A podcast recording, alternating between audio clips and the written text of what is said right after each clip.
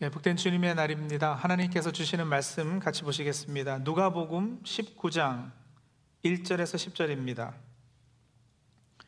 누가복음 19장 1절에서 10절 제가 읽겠습니다.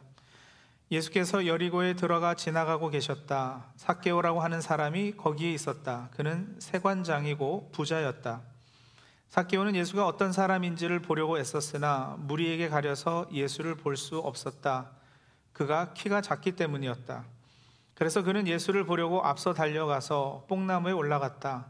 예수께서 거기를 지나가실 것이기 때문이었다. 예수께서 그곳에 이르러서 쳐다보시고 그에게 말씀하셨다.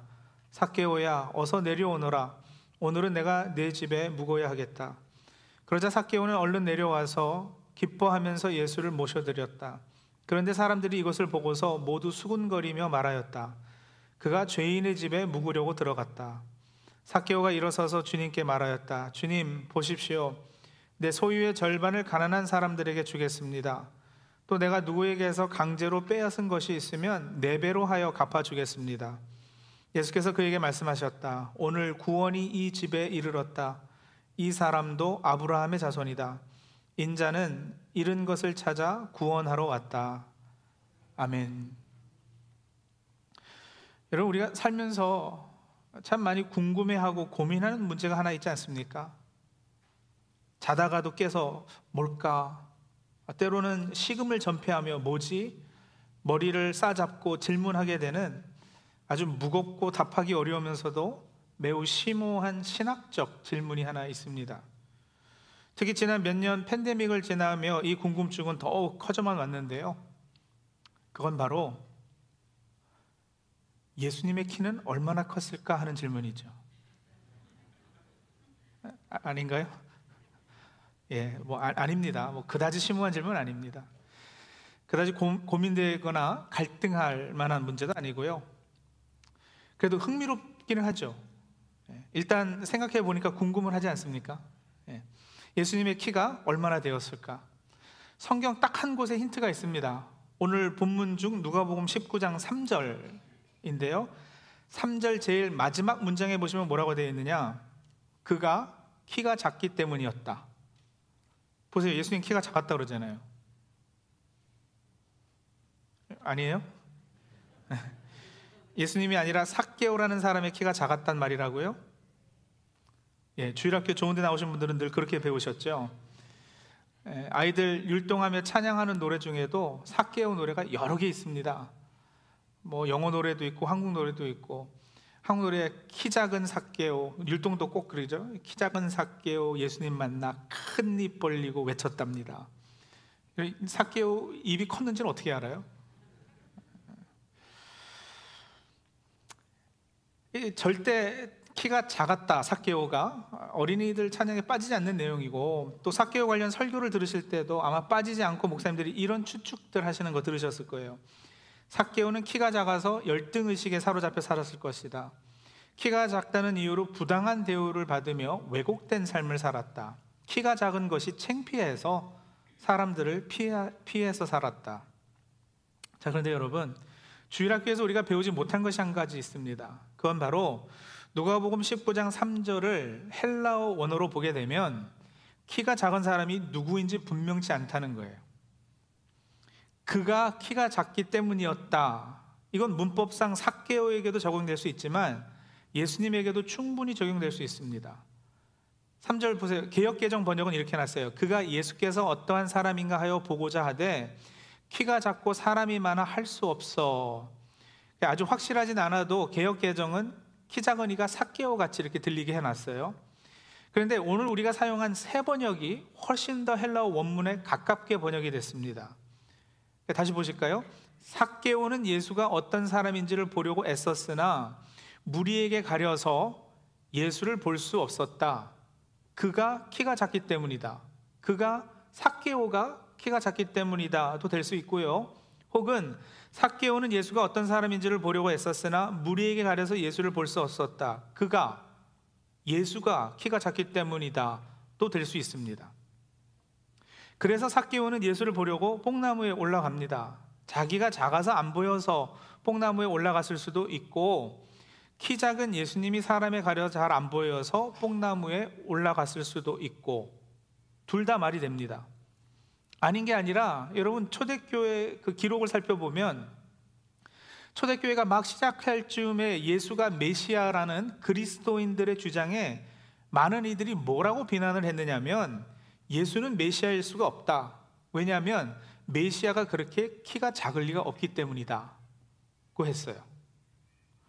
제가 혹시 해서 구글 검색을 해봤잖아요. 와, 구글님 대단하세요. How tall was Jesus? 하고 치니까요. About 5 foot 5 inches 라고 딱 나와요. 그럼 한 170 정도인데 예수님 당시 그 지방 사람들의 평균 키가 그 정도였다라는 거예요. 근데 조금 더 신빙성 있는 자료에는 그건 너무 크다. 155 정도가 그 지방 사람들 당시 평균 키였다고 얘기해요. 그래서 152에서 165 사이를 보는 것이 인류학자들, 고고학자들의 공통된 의견입니다. 그러니 예수님이 그 중에서도 좀 큰 편에 속했다 하더라도 165, 그럼 일단 저보단 적습니다. 그래서 예수님 만나면 제가 이렇게 아래로 예, 내려대서 여러분 이거 복음 아니에요? 아, 뭐 아니죠. 예. 막 싫으세요? 키 작은 예수님? 여러분 하여간에 키 크고 백인에다가 금발에 푸른 눈에 멋있는 수염 기르신 그 인자한 예수님 이미지 너무 죄송합니다만 그건 정말 아닙니다. 백인일 리가 없고요. 키가 컸을 리가 없고요. 금발의 푸른 눈은 더더군다나 아니셨습니다. 예수님은 성령의 잉태로 태어나셨기 때문에 완벽한 유전자를 가지고 계셨다. 그래서 세상에서 제일 잘생기고 멋있는 분이셨다고 주장하는 소위 완벽한 유전자론이라는 것도 있어요. 하지만 그건 말도 안 되는 이야기고 이사야서 53장 2절에 보시면 메시아의 모습을 이렇게 묘사하고 있습니다. 그는 주님 앞에서 마치 연한 순과 같이 마른 땅에서 나온 싹과 같이 자라서 그에게는 고운 모양도 없고 훌륭한 풍채도 없으니 우리가 보기에 흠모할 만한 아름다운 모습이 없다. 공동 번역은요, 늠름한 풍채도 멋진 모습도 그에게는 없었다. 눈길을 끌 만한 볼품도 없었다. 이랬거든요. 물론 외모만 이야기하는 것은 아니겠지만 외모 포함해서일 겁니다. 하여간 제가 설교하는 중이니까 설교자의 권위로 결정을 내드리겠습니다. 예수님의 키가 얼마나 되었는가? 작았습니다. 성경적으로도 얼마든지 그렇게 결론 낼 수 있고요. 혹 그렇지 않더라도 고고학적, 인류학적으로도 충분히 그렇게 결론 낼 수 있습니다. 아니 뭐 목사님 그렇게 중요하지도 않은 예수님 키 가지고 왜 그렇게 집착을 하십니까? 혹시 키에 컴플렉스 있으세요? 키 작은 이가 삭개온지 예수님인지 확실하지도 않은 것 가지고 뭘 예? 어쨌다고 문법상으로는 그렇다 해도 문맥상의 분위기를 보면 19장 3절에 키가 작았기 때문이다 그가 할 때 그 그는 삭개오를 가리키는 것이 맞는 것 같은데 목사님 억지로 예수님 키가 작았다고 우겨서 그래서 뭐요? 예, 뭐 약간 억지를 부려보긴 했습니다만 여러분 이 이야기를 하고 싶어서요.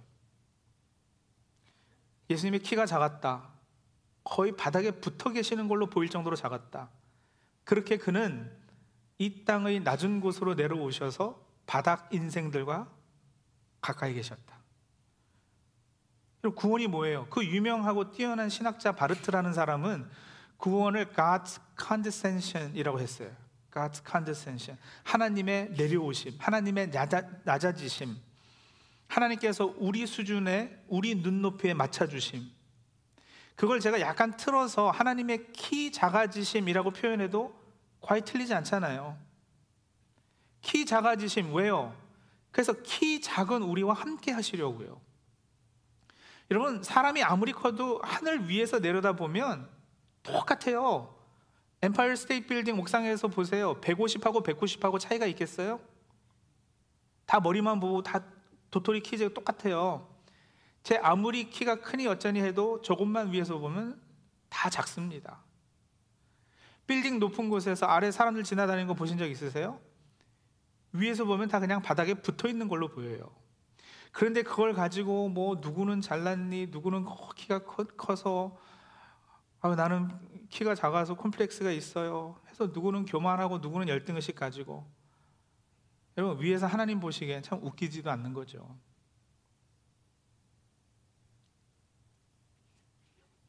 근데 우리 하나님 위에만 계시는 분이 아니시거든요. 위에 계시면서 인생들 사는 것 보고 냉소하지 않으셔요. 우리 하나님 그런 키 작은 바닥에 붙어 사는 별 볼 일 없는 인생들에 관심 가지시고요. 그들의 희노애락에 함께 웃고 울고 아파도 하십니다. 그런 우리와 함께 하시려고 우리 삶의 자리로 내려오신 거예요. 이걸 우리 기독교 교리에서 어려운 말로는 성육신이라 하죠. 들어보셨잖아요. 성육신. 더 어려운 말로는 그리스도의 비하라고 하거든요. The humility of Christ. 지금 복음 시리즈 계속 하고 있어요. 지난주 복음의 내용 첫 시간에 복음은 인격이다. 예수 그리스도 그분이 복음이시다. 그래서 복음이 뭐냐라고 묻지 말고 복음이 누구냐로 물어야 맞는다 그랬어요. 이제 오늘 두 번째 내용 두 번째 시간으로요. 그래서 그분께서 그럼 우리를 위해 무엇을 하셨는가? 첫 번째 성육신 하셨다. 성육신 하셨다. 하나님께서 육신을 입고 이 땅에 우리와 같이 되시려고 내려오셨습니다. 요한복음 1장 14절에 말씀이 육신이 되어 우리 가운데 거하심에 그랬거든요. 말씀이 육신이 되어 우리 가운데 거하심에 메시지 성경 번역은 이렇게 했어요. 그 말씀이 살과 피가 되어 우리가 사는 곳에 오셨다. 우리가 사는 곳에 오셨다. 메시지 영어 성경은 더 확 와닿아요. The word became flesh and blood and moved into the neighborhood 이랬거든요.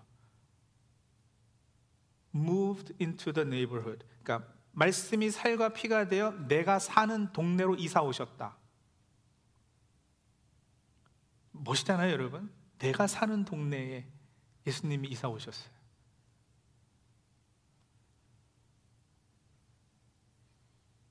성경 한 군데 더 보면요. 빌립보서 2장에 6절서부터 이런 말씀하세요.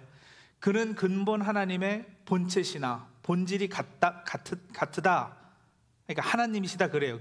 그 말이죠. 그는 그러나 하나님과 동등됨을 취할 것으로 여기지 아니하시고 오히려 자기를 비워 종의 형체를 가지사 사람들과 같이 되셨고 사람의 모양으로 나타나사 자기를 낮추시고 죽기까지 복종하셨으니 곧 십자가에 죽으심이라. 하나님께서 내가 사는 동네 제가 사는 동네 별 볼 일 없어요. 아주 부자 동네도 아닌 것 같고요. 근데 그 동네에 키 작은 예수로 오셨습니다. 하나님이 인간으로 오셨는데, 여러분, 그것도 말이 되지 않아요. 엄청나게 말이 안 되는. 그것만 해도 예를 들어 사람이 개미가 됐다로 비유할 정도로 이해가 안 되는 일인데, 하나님이 인간으로 오시되 로마 황제로 오시지 않으셨고요. 돈 많은 재벌집 아들로 오시지 않으셨어요. 가장 낮고 천한 목수의 아들로 그 동네에서 뭐 선한 것이 나겠느냐 놀림 당하던 나사렛 동네에서 자라셨습니다. 인간으로 사셔서 우리의 눈물과 한숨과 아픔을 너무 잘 아십니다. 우리와 충분히 동감해 주시는 분이십니다. 자기를 비우시되 철저히 낮추셔서 십자가라는 세상 최악의 쓰레기들이 달리는 그 나무에 달리셨습니다. 왜요? 왜 그렇게 낮아지셨을까요? 여러분 가장 낮은 곳에 가야 가장 낮은 사람을 만나지 않겠어요? 세상에서 가장 밑바닥까지 내려가 보셔야 밑바닥에 있는 사람들을 만나시지 않겠어요? 근데 낮아지시기만 하면 아무 소용 없잖아요. 왜 그렇게 키가 작아, 작아지셨을까? 그래서 가장 작은 우리를 만나서 찾아내서 그리고 다시 데리고 우리를 그 높은 곳으로 데리고 올라가시려고. 내려오셔서 데리고 올라가시려고 십자가의 죽으심으로 그리스도의 비하죠. 예수님께서 성육신하시고 십자가에 달리심까지를 비하라고 이야기하고요. 그리고 부활하고 승천하심을 승귀라 이렇게 불러요. The exaltation of Christ. 그리스도의 비하와 승귀, 이 내려갔다 올라옴의 움직임을 바르트는 구원이라 본 거예요. 높으신 하나님께서 육신을 입고 이 땅에 오셔서 가장 낮은 곳에서 밑바닥 인생들과 친구가 되셨습니다. 누가복음의 핵심 주제가 그거예요. 예수께서 잃은 것을 찾아 구원하러 오셨다. 오늘 마지막 구절도 그 얘기 하잖아요. 19장 10절이요. 우리 한번 함께 읽을까요? 시작. 인자는 잃은 것을 찾아 구원하러 왔다. 잃은 것이 뭔데요? 적어도 누가복음에서는 여러분 세리와 창기들, 눈먼 거지, 죄인들 이들이 잃은 이들이었어요. 키 작은 이들이. 누가복음 15장 잘 아시잖아요. 멍청하게 길 잃어버린 양, 칠칠치 못하게 집안에서 잃어버린 동전 두 개도 아니고 하나, 되먹지 못한 페류나 둘째 아들, 집안에서 아버지 명을 어김이 없었다고 자기 의를 내세우지만 결국 따져보니 아버지 유산에만 관심이 있었던 큰 아들. 이들을 다 찾아 구원하심이 예수께서 오신 목적 키 작아지신 이유예요. 누가복음 7장에 보세요. 예수님은요 세리와 죄인의 친구라고 불렸다 그러잖아요. 세리와 죄인의 친구라.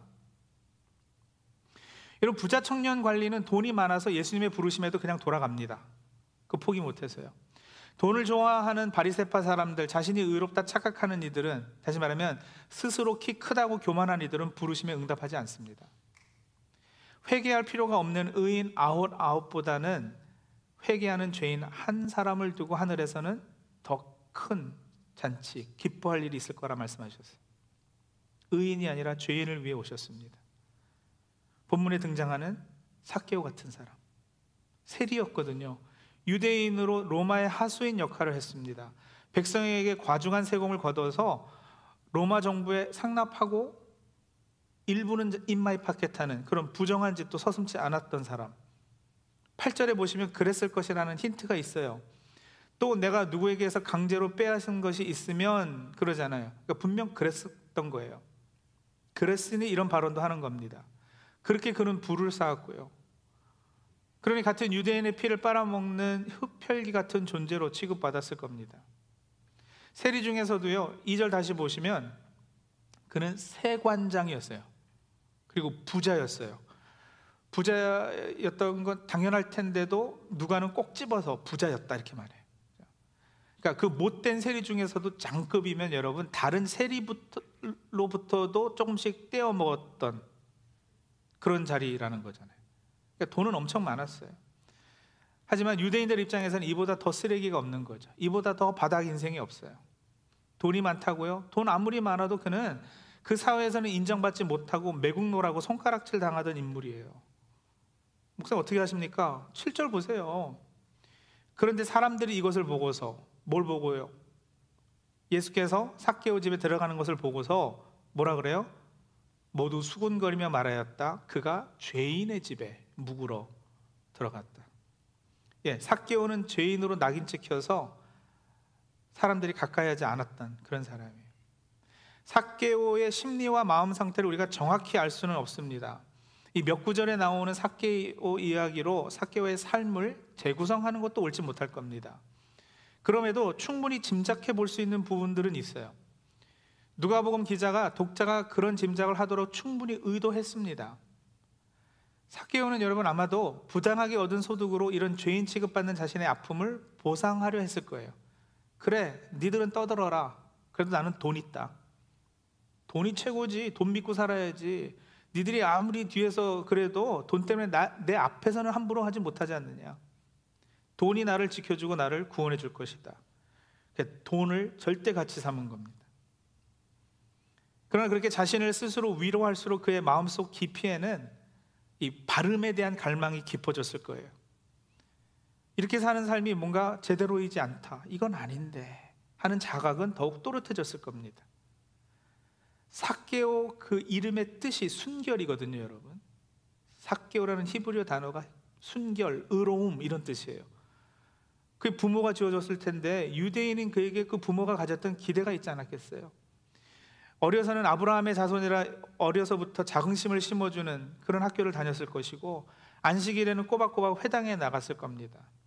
근데 이제 다 커서는 매국노라 배신자라 강도라 욕을 먹고 살고 있으니까 사케오는 뭐 내 잘못 아니라고 로마가 지배하는 이런 시대 이런 시대가 나를 만들었다고 변명도 해봤겠죠. 일단 살고 봐야지, 일단 내 가족 안전은 보장받아야지 하면서 생존과 안정을 추구한 그런 삶의 결과가 이렇게 된 거라고 애써 자기 변호도 했을 겁니다. 돈과 사회적 지위가 자신을 지켜줄 보호막이요 구원이라 착각하고 살아가고는 있었지만 그의 내면 깊은 곳에서는 이거 아닌데 하는 그 진리의 목소리 그게 그를 괴롭혔을 텐데 그럼 그건 포기치 않으시는 잃은 자를 찾으시려는 성령님의 그 사키오 내면에서의 역사였죠. 그렇게 살고 있던 그가 예수의 소문을 듣게 되는 거예요. 세리의 친구라 불리는 그분에 대해서 어, 듣고는 있었는데 아, 그분이 이제 내 동네를 내가 사는 동네를 지나가신다니 보고 싶었어요. 그 지나실 때 한번 얼굴이라도 보고 싶은데 아 근데 이 예수라는 분이 키가 작으시네. 잘 보이지가 않아요. 그래서 뽕나무에 올라갔어요. 그때 예수께서 그곳에 이르러서 쳐다보시고 말씀하시는 거죠. 삭개오야 어서 내려오너라. 오늘은 내가 내 집에 유어야겠다. 묵어야겠다. 그런 삭개오의 삶에 드디어 예수께서 침범에 들어오신 겁니다. 삭개오가 예수를 보려고 뽕나무에 올라간 것은 사실이지만 여러분 그랬기 때문에 그에게 구원이 임했다고 성경은 말하지 않아요. 누가 보면 이 구원 사건의 시작이 예수님이셨음을 분명히 합니다. 예수께서 그에게 말씀하시잖아요. 삭개오야 오늘은 내가 네 집에 묵어야 하겠다. 초청을 받은 거 아니고요. 예수님께서 스스로 자신을 삭개오의 집에 초청하시는 거예요. 어떻게 보면 상당히 예의 없어요. 그래서 정확히 따지자면 침범이라니까요. 내가 네 집에 묵어야 하겠다. 영어로 보면 더 재밌어요. I must, must가 사용이 돼요. I must stay at your house today. 여러분 삭개오가 예수님을 찾아서 구원을 받았으면 19장 10절은 달라졌을 걸요. 삭개오가 예수님을 찾아 구원을 받았다. 근데 아니요. 아까 전에 보셨잖아요. 10절은 잃어버린 것을 찾아 인자가 와서 구원한 거예요. 여러분 구원은 그렇게 다가와요. 죄인인 내 집에, 내 삶의 현장에, 내 삶의 터전에, 내 마음 속에 주님께서 불쑥 침범에 들어오시는 겁니다. 내가 네 집에 묵어야 하겠다. 그가 먼저 우리를 사랑하셨습니다. 요한 1서 4장 19절에 말씀하셨어요. 그렇습니다. 그가 먼저 우리를 사랑하셨기에 이룬 우리를 찾아 구원하러 오십니다. 오늘 저와 여러분도 다시 들어야 할 복음의 선포입니다. 오늘 구원이 이 집에 이르렀다. 이 사람도 아브라함의 자손이다. 믿으십니까? 믿으십시오. 나 같은 바닥 인생을 찾아 예수님 낮아지셨습니다. 바닥 인생이라 하니까 기분이 언짢으세요? 아, 그래도 나름 착하게 살아왔고 다른 사람에게 피해 주지 않으려고 노력했고 양심에 어긋나지 않게 착실하게 살았는데 바닥 인생이라니요. 표현이 좀 거시기 합니다. 그래도 가정도 번듯하고 직장도 이만하면 괜찮고 사회에서도 어느 정도 인정도 받고 살고 있는데 바닥 인생이라니요. 그러면 여러분 차라리 조금 더 익숙한 나 같은 죄인이라 하시면은 덜 불편하시겠어요? 근데 죄인이 뭔데요? 죄인이 바닥 인생이라는 거잖아요. 나름 잘 살아왔다, 나름 잘 살고 있다, 이만 하면 그래도 라고 생각한다면 여러분, 그게 바로 내 인생의 바닥 인생이라는 증명이에요. 구원이 필요한 존재라는 피할 수 없는 증명이에요. 그런 저와 여러분을 위해 우리 주님 작아지셨습니다. 나 만나려고요. 예. 돈이 최고지, 돈 믿고 돈 의지하고 돈이 나를 보호하고 지켜줄 것이다. 다른 건 몰라도 니들이 속으로 뭐라 그러는지는 난 몰라도 돈 있으니까 내 앞에서 나를 무시하지는 못하지 않느냐. 여러분 세관장이었으면 적어도 그 사회에서 뒤에서는 수군거렸어도 앞에서는 갑, 갑이거든요. 갑질할 수 있는 자리였단 말이에요. 그런 땅의 생각에 사로잡혀 사는 키 작은 나도 구원받는 거예요. 돈뿐만이 아니에요. 명예가 최고지, 학위가 최고지, 스펙이 최고지 화려한, 건강이 최고지, 권력이 나를 지켜주겠지. 나를 구원해 줄 것이 이런 유의 것들이라는 바닥 생각의 노예로 살아가던 나에게 우리 주님 찾아오십니다. 찾아오셔서 나를 보고 말씀하십니다. 죽었다가 살아났고 내가 잃었다가 되찾았다. 그러니 즐기며 기뻐하는 것이 마땅하지 않느냐? 예. 저와 여러분은 그 은혜를 받았습니다. 죽었다가 살았고요. 잃었다가 되찾음을 당했습니다. 그러니 여러분 이제는 주님의 기쁨에 참여하십시오. 이제는 이 구원의 확신을 가지고 사십시오. 구원이 임하여 믿음이 생기고 감사로 충만하게 되면 그동안 거짓 구원자로 군림하던 이는 내치게 되어 있습니다. 사개오를 보세요. 거의 반, 반사적으로, 반자동적으로 이 일이 행해지는데 주님 보십시오. 내 소유의 절반을 가난한 사람들에게 주겠습니다. 내가 누구에게서 강제로 빼앗은 것이 있으면 네 배로 갚아주겠습니다. 사개오에게 더 이상 돈이 구원자가 아니기에 가능한 일인 거예요. 절대적이었던 돈은 이제 상대적인 것이 되고 말았어요. 그의 구원의 기쁨을 증명할 도구로 돈이 사용이 돼요. 그렇게 그의 삶은 변합니다. 여러분, 우리도 그러합니다. 더 이상 거짓 구원자의 노예로 살지 마십시오. 이미 구원이 우리에게 임하였으니까요. 이제 나를 위해 키 작아지신 예수만 나의 구원자시라 외치며 사십시오. 오늘 구원이 이 집에 나에게 나 같은 바닥 인생에게 죄인에게 이르렀다. 나도 아브라함의 자손이다. 그 믿음으로 그 확신으로 사십시오. 기도하겠습니다.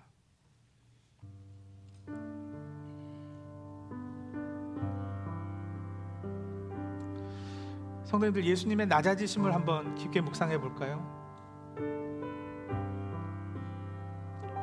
하나님이시잖아요. 온 우주 만물을 창조하고 다스리는 주권자시잖아요.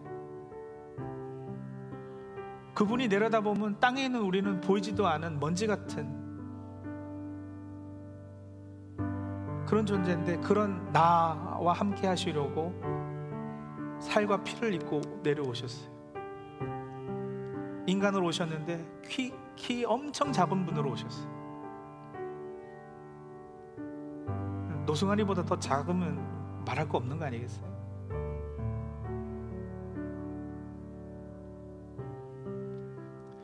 왜 이렇게 낮아지셨는가? 그래야 가장 밑바닥에 있는 잃어버린 자신의 소유를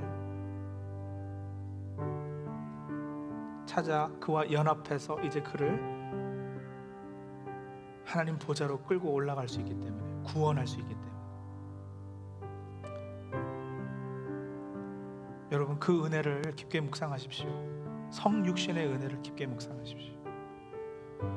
그리고 이제 그 은혜 받았으면 사케오가 보인 이런 믿음의 반응들 주님 제가 그동안 돈을 구원자 삼고 나를 지켜줄 보호막으로 알고 그러고 살아왔는데 아, 아닙니다. 이것들은 하나님의 영광을 위해 사용하는 도구로 삼겠습니다. 그동안 절대적 가치 가졌던 것들이 상대적 가치로 내려앉습니다. 네, 성육신의 은혜를 깊게 묵상하고 그것에 대한 반응으로 네, 이런 믿음의 결단들을 할수 있도록 하나님 제가 그동안 우상 삼고 하나님 자리에 올려놨던 것들 하나씩 다 내려놓겠습니다.